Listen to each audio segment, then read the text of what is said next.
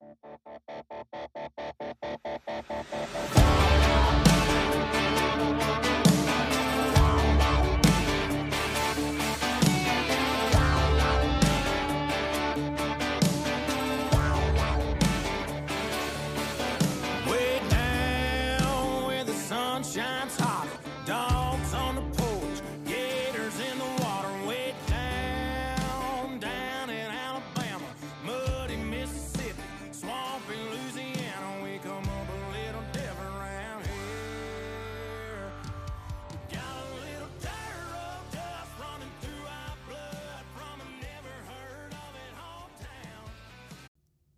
Hello and welcome into another edition of Live from West End. My name is Bryce Smith. I'm your host, and we're going to be uh, podcasting for the last time of the year here in the Rand basement as we're about to go on winter break. But before we do, going to recap uh, a win over Memorial Gymnasium last night as the men took home their second in a row over Pittsburgh, uh, second game in a row, this one over Pittsburgh with a 75 74 nail biting win right at the end.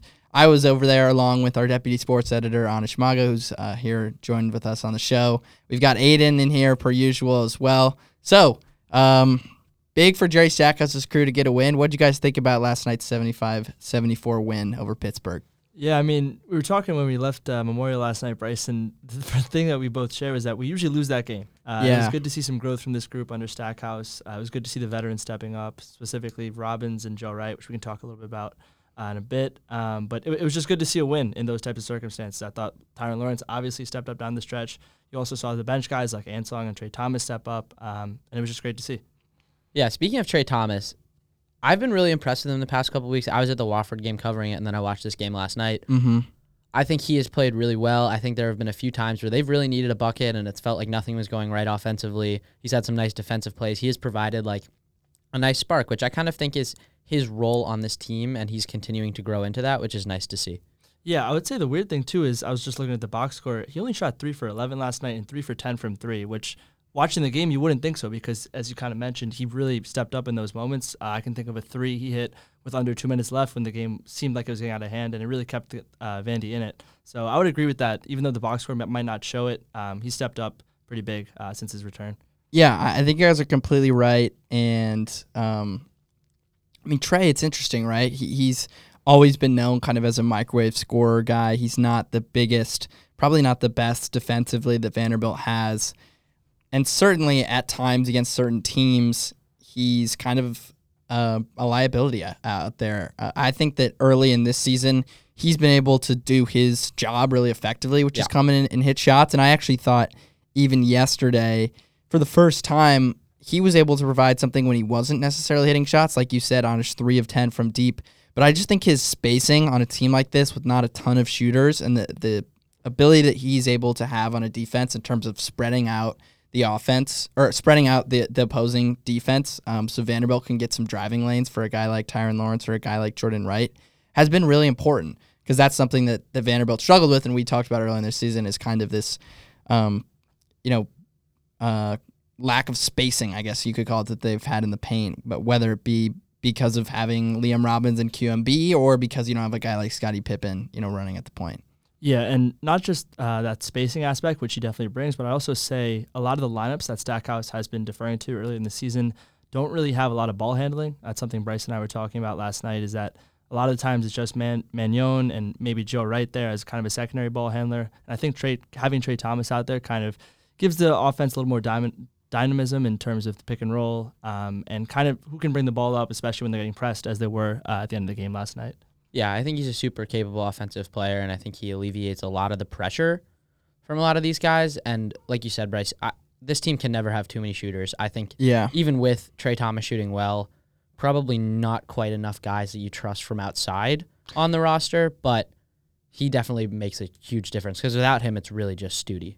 Right. I and I think included in that is Jordan, you know, not being fully healthy, which we saw last night. He proved to be a pretty capable shooter last season, but clearly something not right with him. And I just want to highlight that real quick because I thought a really gutsy performance for him. And, and Stackhouse talked about it in the press conference, being able to have him come off the bench and provide that veteran presence and that leadership that this team needs. I thought was huge last night. I thought it was probably his best game of the year. Obviously, not the most points that he scored or the most efficient that he's been, but really kind of put the team on his back emotionally, I thought. And they struggled with him down the stretch. And I think, as you guys had mentioned, part of that is because of the lack of shooters and, and the defensive intensity ratcheting up from Pitt at the end. And another part of it, I think, is this lack of ball handlers that this team has kind of um, showcased or developed over the course of this season so far. It's interesting. It's kind of a, a double edged sword, right? Because I think that we've seen early on that, that Ezra Manjon has, has struggled. He's been really good defensively, but he hasn't necessarily been able to find his own shot offensively. He hasn't created a lot. And he was a minus 14 last night, which was worse on the team. He's really not giving you a lot at that point guard spot, which is, like we've said, the place where you were getting the most production the last couple of years Yeah. with Scotty Pippen Jr. But at the same time, you think about the very end of the game, and who do you want to have the ball in their hands really to, to be dribbling it up? It's not a guy like Trey Thomas. It's definitely not a guy like Myles Stute. It's probably not a guy like Tyrin Lawrence.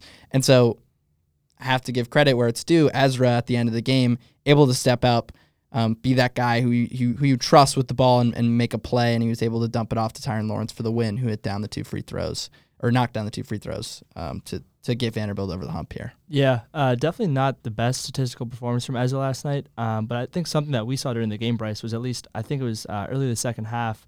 Ezra actually stepped up and hit two mid-range jumpers in a row. Yeah, was did. Something we were really begging him to do. Um, something that we saw that was happening. I mean, last night and throughout the whole season in general is that whenever they get into pick and roll with Ezra, defender will always go under, and he refuses to step up and just take that shot. And I think uh, it's kind of like the Ben Simmons discussion. It's like you have to show at least a willingness to shoot it, or the defense is not going to give you any respect. And I think that has kind of contributed um, to just this overall spacing issues that we've been talking about. But I would agree that you know definitely a huge play down the stretch, obviously setting up Tyrin uh, to get to the rim. Yeah, I mean he has incredible downhill speed and he gets to the rim faster than pretty He's much quick, anybody. right? Yeah, but at a certain point, when the defender is two, three steps in front of you because you're not shooting the ball, like you're not going to get past him no matter how fast you are. Right, and and he's dealing with a little bit of being undersized and, and having to, to make that jump at the rim, Yeah. whereas like a Ben Simmons is obviously has the physical capabilities and maybe not necessarily the touch. I think another aspect of last night that was interesting, flipping to the other side, Pitt shot the lights out of the ball, 12 for 25 from three, almost 50% from the field overall. Did you guys think that was more of? I mean, we've talked about how Ezra's been uh, stellar defensively.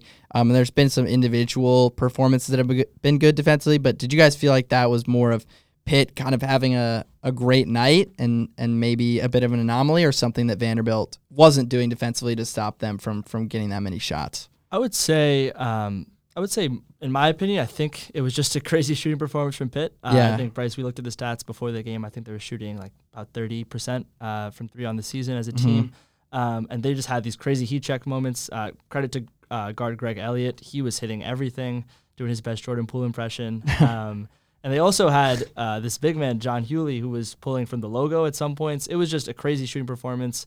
Um, but I mean, it also speaks to the character of Vanderbilt that they were able to overcome that. And despite these, I mean, really big time demoralizing threes, um, we're still able to, to fight back in the end.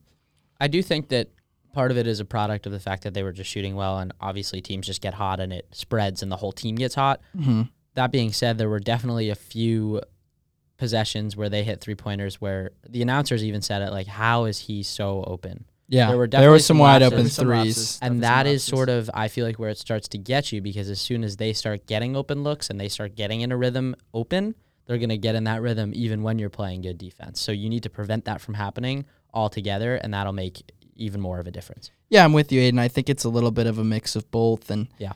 I I also agree with you, Anshin, that the big takeaway I think from this one is that you were able to get over the hump despite that happening. I think we've Yeah. seen so many times Memorial uh, teams come in and and shoot really well. So many times this Vanderbilt team collapsed down the stretch. I think about a Florida last year, or even um, you know Xavier, or some of those games the NIT. For Vanderbilt to hang on to this one early in the season, I thought was was really encouraging.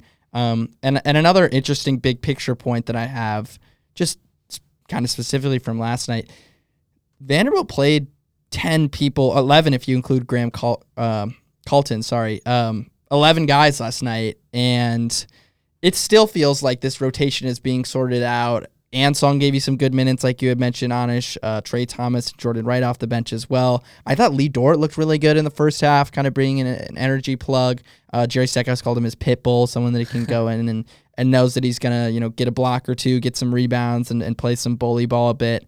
I thought he had some really nice moment plus th- really nice moments. He was a plus seven in just four minutes.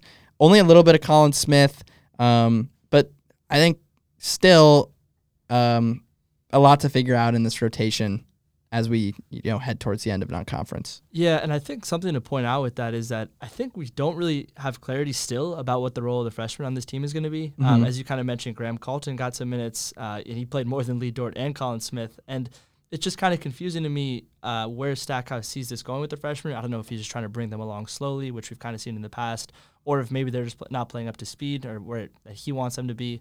Um, but I would say it's been a little bit disappointing, um, especially Colin Smith, who I thought was pretty good in the first couple of games of the season. Uh, kind of seeing him fall out of the rotation uh, and not really get any opportunities.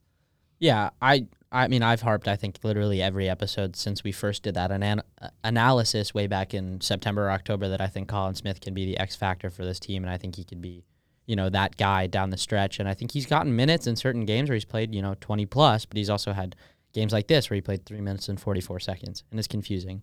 Um, but one stat I want to point out that I think really lends itself to why Vanderbilt won this game because it was it was a sloppy game towards the end. You could tell the players were fatigued, but Vanderbilt 30 bench points to Pitt's 4. Yeah, The the bench great point. won them this game and you know that ability to have that depth. I know some of these guys aren't playing as much or as well as we maybe thought, but the ability to just have you know 10 or 11 guys to go to to keep the legs fresh of some of the the top guys, you know, that makes all the difference. That depth was huge. I thought, and I think it's again kind of a differentiation from teams we've seen in the past. And though this team hasn't necessarily figured out the ro- that rotation to be able to to go that many deep, like you said, Aiden is um, a good thing to have. And Yeah. I think about someone that played early in the season who hasn't even been back, Paul Lewis. We talk about the ball handler question and, and who kind of steps up there. He's going to play when he comes back and whenever that is. And that's another guy that you have in this rotation getting in to like 11 guys. One thing that'll be nice for Vanderbilt is you're going to get Grambling State tomorrow and then a break. So you're going to have um, a nice little finals break to kind of rest everyone up. Thinking about like a Jordan right there, and then after that, um, after that break, you're gonna have NC State and Chicago, which will be a good resume building opportunity for Vanderbilt. Then you've got your two easiest games of the entire non-conference to finish out December. They're playing just four games for the rest of the month. So I think in terms of a figuring out that rotation and really trying to solidify it before we get into SEC play, and b um, you know getting healthy, getting a Paul Lewis back, getting a Jordan Wright fully healthy will be pretty big over this next month here. Yeah, I don't think that Jordan Wright's impact on this team can be understated. He gets downhill. He is so physical. He gets to the rim Mhm. like it is hard to stop him in a one-on-one setting. That double comes, and all of a sudden there's Stute in the corner. There's Trey Thomas. He in was showing a little Scottie Pippen last night with those uh, pump fakes yeah, and stuff. I think he. I've I talked about it last week or two weeks ago. When he's aggressive, he is at his best. Like yeah, he it's for me i feel like it's a lot about confidence for him and i think when he is aggressive and he has that mindset of yes i'm the best player on this team on this court i can take over the team is that much better yeah, and, and I think that something we've seen is obviously the health is not fully there, but Yeah. when he has that mentality, like you're saying, Aiden, it creates really good opportunities Yep. for this team. Yeah, and I think also, uh, Bryce, I don't know if you caught in the pressure last night, but Stack was saying, I still haven't really figured out his role in terms of do I want him coming off the bench? You know, he Mhm. acknowledged that he's, if not the best player, one of the best players on the team. But I think because of that lack of playmaking that they're seeing, that they might be forced to go to him as an option off the bench, kind of just to plug in uh, when they're lacking. So I think it's a pretty interesting dynamic that they've created right now of they don't really have many playmakers, many ball handlers at all, and that's going to that potentially could force one of their best players or maybe their best player uh, to come off the bench. Yeah, great point. So, the, as I said, the men will face off against Grambling State tomorrow night at Memorial Gym again before they go on a break, and then face NC State at the United Center in Chicago. Flipping over to the other side, um, the women have only played one game since our last podcast, a loss to UT Martin on the road. Um, it was at home Oh, it was at home. My Yeah. bad. Yeah, 66 to 54 uh, at Memorial Gymnasium. Oh yeah, that was last Sunday. That that's uh, I'm forgetting because for a, a poor reason, and that's because the the losses have started to add up here for this team. Yep. Two in a row, and and the the main thing that's come out of those is is really a lack of scoring for this team. The reason being uh, Harbison, their leading scorer thus far and kind of go to um, player at the point, ha- has gotten injured, and, and that's left a, a huge hole in this team who's already battling uh, enough injuries as it is. So last two games, Vanderbilt scored 31 points uh, against ETSU in a 13 point loss, and then 54 on Sunday against UT Martin.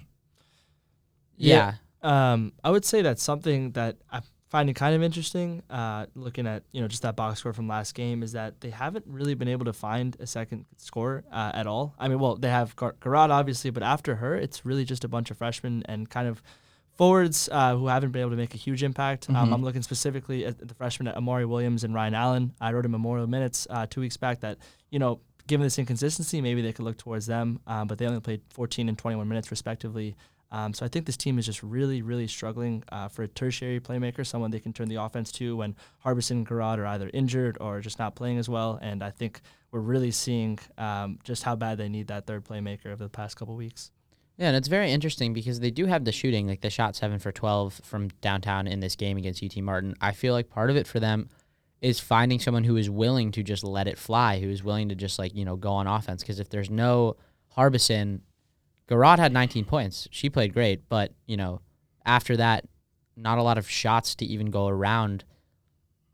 I, I don't. They're missing. Yeah. They're missing someone to just like fill in that void. And I think that the thing that we've talked about so much on this podcast is you're missing Harbison, you're missing Iyana Moore, you're missing Jordyn Cambridge, you're missing people that transferred out and stuff. You're missing a ton of who you thought were going to be. You know, I think about a Brinae Alexander and, and people like that Yep. Who weren't even supposed to here be here. But last year, who you would go to and who you're going to on this team are like that, like Chambers and Washington were fifth and sixth options on last year's teams. Yes, they were a year younger, but yeah. they're not necessarily the players that you want to have to ask to get you 20 points any given night. And I think that that's hurt Vanderbilt. And we're at the point where this depth is just stretched extremely thin right now. And until they're able to, to get healthy, I think that that's going to continue to be the case. They play again tonight against Louisiana Tech um, coming up in just over an hour here, and then are going to take, uh, like the men, a, a nice little long finals break, which I think will be huge for them because right now they're banged up, and, and this team can't really afford to be that way anymore. Yeah, I mean, you talk about fifth or sixth year options on last year's team. On this year's team, a fully healthy Vanderbilt with no like you know off season injuries.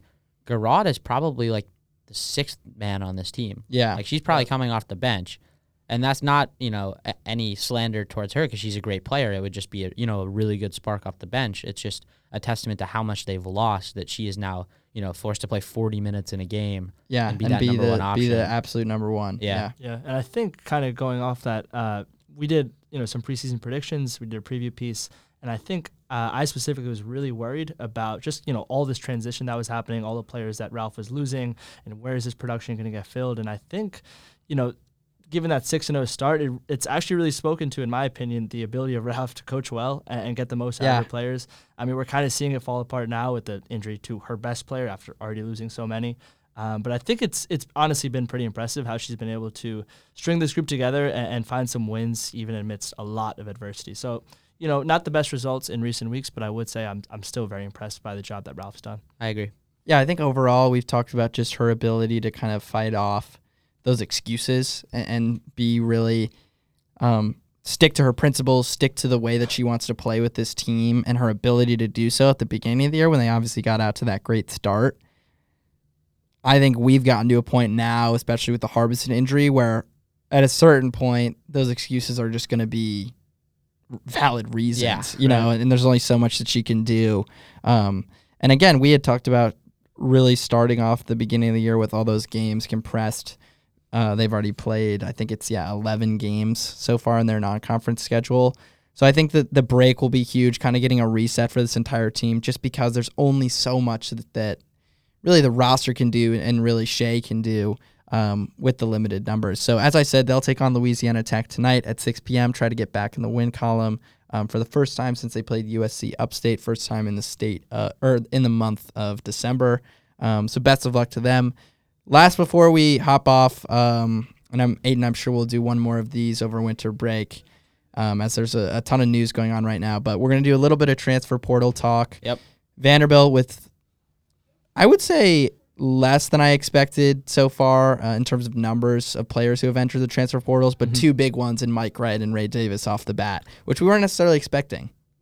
I would say Mike Wright is definitely the More more, expected. expected, More- yeah. of the two. It makes sense. I mean, Swann was their guy even a few weeks In the into future, season, yeah. and he's their guy in the future for sure.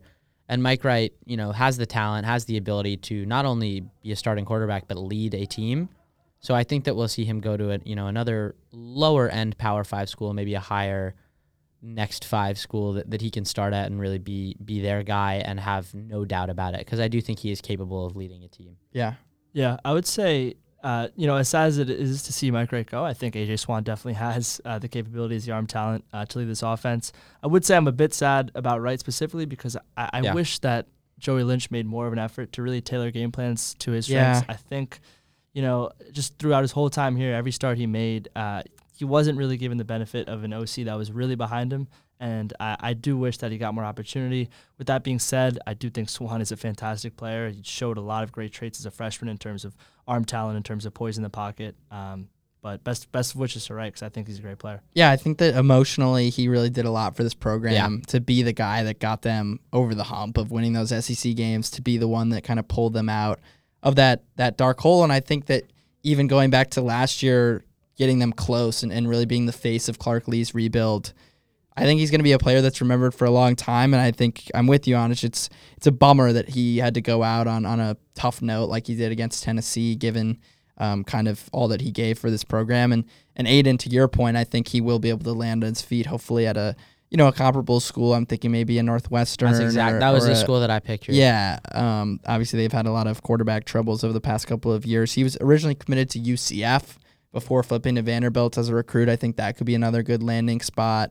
Um, and then getting to Ray Davis, um, not something that we super expected, but also someone who we weren't sure was going to be on the team next year Yeah. anyway. So it's definitely a blow, but it's not necessarily backbreaking for Vanderbilt. I'll say if they're, it just necessitates um, that they go into the portal and they go into recruiting with running back as a focus to get some help for for Patrick Smith, for Chase Gillespie, and a couple other recruits that they have. Um, last thing I'll say on Davis, and then hand it over to you guys. I think contrary to Wright, he's going to have a ton of options, Yeah. and and he's going to already be able to play at a lot of places in the SEC and probably beyond. He's got offers from Kentucky, Ole Miss, or uh, Mississippi State, Missouri. So that'll be interesting to see where he ends up. But I think that one a little less expected. Yeah, I think. Well, first of all, yes, he's a four-star recruit, I believe, in twenty four seven as a transfer. So Yep. he'll he'll be able to get, you know, a lot of options. It wasn't like Davis had some incredible non-conference schedule where he was running for 150 yards a game against like the four bad teams they played. He put up 100-yard games against Florida, Kentucky, like, thousand-yard rusher. yeah, like he he's a legit player. He will have the opportunity to play at a lot of places. And I do agree. I didn't expect him to be on the team next year. I honestly thought he was gonna go to the draft. I thought that So he, he kind of built up his resume enough to be a later round slash undrafted type of guy and maybe even make a roster. I think he sh- he showed a lot of prowess. I do think it's good time to hit the portal. I think that they were gonna hit the portal anyways. I really like Patrick Smith. We talked about him a lot back in August. I thought he could be a guy that usurped Davis's leading role by the end of the A year. A little bit of an underwhelming year mm-hmm. given our preseason expectations. yeah, yeah, definitely in comparison to the preseason expectations, very underwhelming year. yeah. I would still like to see him in a more prominent role in the offense, but they're. I'd love to see him as to- the starter next Yeah. year. Frankly, I would too. I think he's shown. I think his freshman season he showed a lot of capability, but they're definitely gonna hit the portal and try and find someone to, at the very least, be like a complimentary guy for him. uh-huh. Yeah, I would agree on the Davis point that none of us really saw him coming back, whether it was the portal or the draft. Um, but it can't help but think about what could have been with the offense next year with another year of continuity. Yep. Yeah. AJ Swann's second year. Um, but yeah, with that being said, you know, we were all pretty big on Patrick Smith in the offseason. Uh, you know, injuries and other things stood in his way to getting real playing time. But I think when he played, he did show uh, some good complementary tendencies. And I would love to see him in an expanded role uh, as a lead back. Yeah, I think he showed a lot as a freshman in terms of his ability to both be a pass catching back and also hit holes. um, kind of on the outside, which is not something that Vanderbilt necessarily had. Yeah. In tandem with Rocko Griffin and Maurice Edwards hitting the portal, this definitely is a group that's going to need not only um, someone as a starting caliber player alongside potentially Patrick Smith, but also some depth on the back end. And that's where you're going to look at, at some more high school recruits. There's going to be a lot of guys in the portal. Obviously, it's all kind of shaking out right now in terms of it being the first week that the portal is open. Um, I, I tweeted out a couple of names, including old friend Keon Henry Brooks, who was on the team a couple years ago, which I don't think is going to happen given that that uh, I'm not sure if it was necessarily his choice to leave Vanderbilt. But but point being, there should be a lot of options in the portal, like quarterback. I think that running back is a position where a lot of guys want to be the lead guy. Yeah. and therefore there's there's a lot of them in the portal. I mean, there's like at least 20 running backs at Alabama that were five star recruits. Exactly that uh, that want to get their. Brian Brian Robinson sat for four years Are you- at Alabama. Well, I was. I, are you saying that if we could just get one of Bama's running backs, that would be ideal? Because no, I, I was mean, yes. I was thinking about Jordan Ingram from Auburn, but I was I was more so just saying that like there's plenty of talent yeah, in terms of just guys that are sitting behind other NFL guys. Like Brian Robinson obviously became the starter that year, but he could have entered the portal because he was sitting behind Alvin Kamara, Josh Jacobs, like ton of really good players. Yeah, Yeah. definitely a lot of lot of talent in the portal, including uh, our friend Cam Johnson, who would yeah. Cam Johnson, the portal. good point too. Uh, entered the portal yesterday from Arizona State. Obviously, a four-year player at Vanderbilt. One name I'll, I'll add at running back. Arlen Harris Jr. from Stanford. I think Stanford's a program that Vanderbilt should more or less try and raid Poach this this offseason. Yeah. um, whether it be through their active roster or also their recruits. He's someone who a couple years ago was a you know top 350 recruit, four star running back out there. His profile and, and a lot of guys at Stanford fit kind of with Vanderbilt in terms of that high academic um, mindset. I think that's going to be something that's good for or good to go after for for Clark's staff and, and will be interesting to watch over the next month. But going back to the big picture, losing Wright and losing Davis, you've really been able to hold on to some other guys who Yeah. we thought maybe were shaky. We haven't heard an affirmation one way or another on on Will Shepard yet. But we have heard that CJ Taylor will be back, as well as a number of other fifth year guys like Julian Hernandez Yep. um, and a couple other Mahoney. players. Mahoney, yeah. Um, so I think that that so far the returns have been more good than bad. I would say um, on the in terms of the the attrition this offseason. Yeah, I would definitely agree with that. You're seeing a lot of returners, and you know, none really bigger than C.J. Taylor. I think Mhm. that uh, the fact that he's returning can't really be understated. He grew so much uh, towards the back half of the season. Really took a huge role in this defense. Um, he was just everywhere. Especially, I'm thinking about that Florida game uh, that Bryce and I were at. Um, but no, no return. I think is as big as him because I think he is really going to be the centerpiece of this defense, at least for next year. Hopefully, moving forward as well. I don't think that I've ever seen an in-season growth of a player in college more than That's a I good saw point, with Aiden. CJ Taylor. Yeah. Like I, I, you know, obviously I'm young. I haven't seen that much, but I, I, I mean, he was awesome. I don't Yeah. even remember like previewing him and, and you know paying much attention to his name in August when we were looking at the roster, and all of a sudden now he's like probably the best player on the team, Uh, For next year, I think he Yeah. will be. Yeah, question, yeah. and Just- and, which is and crazy. a lot of rumblings kind of about him in other SEC schools like Ray Davis down the stretch last year. I know when uh, I was up in the press box for the Tennessee game, there was a couple reporters talking about, oh well, maybe he would he would look good on Tennessee. Blah blah blah. Obviously, Mr. Tennessee or Mr. Football in Tennessee in high school. Um, to hold on to him and and to really have more good than bad this far, I think has been a good sign. And Yeah. I, there will be a lot more movement both in and out as we get over the next month here. But good early, early returns for for Clark's uh, staff, and we'll be Anish will be going abroad, so this is his last podcast. Pretty much the end of his content. Uh, he'll have a little bit more basketball stuff for the next month, but Aiden and I will be talking football and, and you know I have some new faces recapping in the, here. the signing day and everything that happens over the next month because it will be a big one in terms of all the roster. There will Um, definitely be another emergency Zoom pod at some point. There will be hopefully to break down a, a five star that flips to Vanderbilt the all Under Armour All American game, but oh yeah. We'll see. Um, thank you all for listening. Thank you for for listening all semester. We'll be back in the studio here again in January. Hopefully to talk some some good hoops. Thank you, Anish, for coming on.